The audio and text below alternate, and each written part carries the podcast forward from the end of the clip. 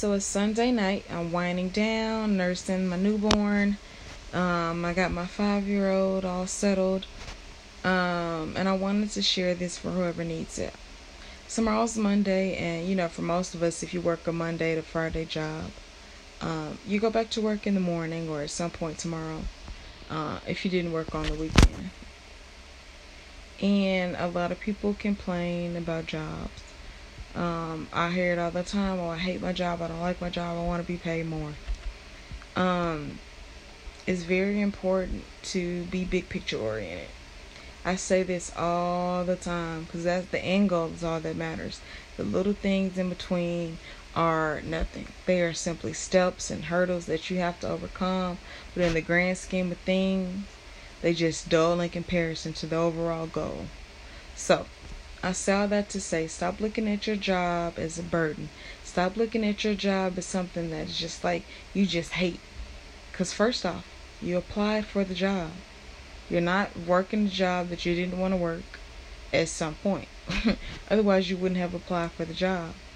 And yeah, maybe you just applied to say, hey, I have a job. You could have done that with any job, though. We don't have to work jobs we don't like. If you want to be an entrepreneur, pursue your entrepreneur pursuits once you are equipped. And if you just want to work another job with better pay, start applying. Update your resume. Invest in your happiness. You don't have to do things that you don't want to do.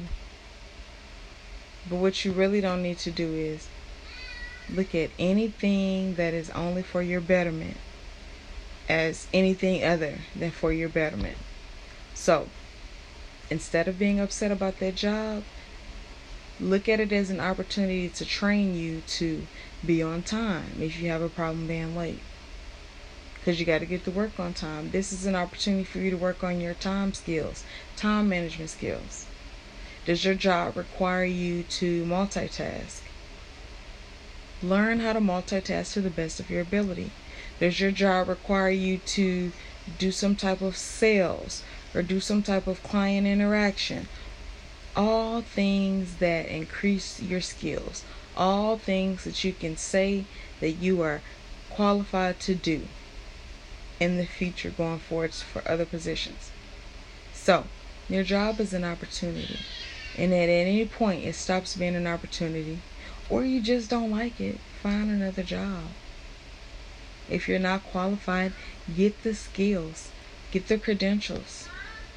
Don't make excuses to continue being unhappy. Be in charge of your happiness.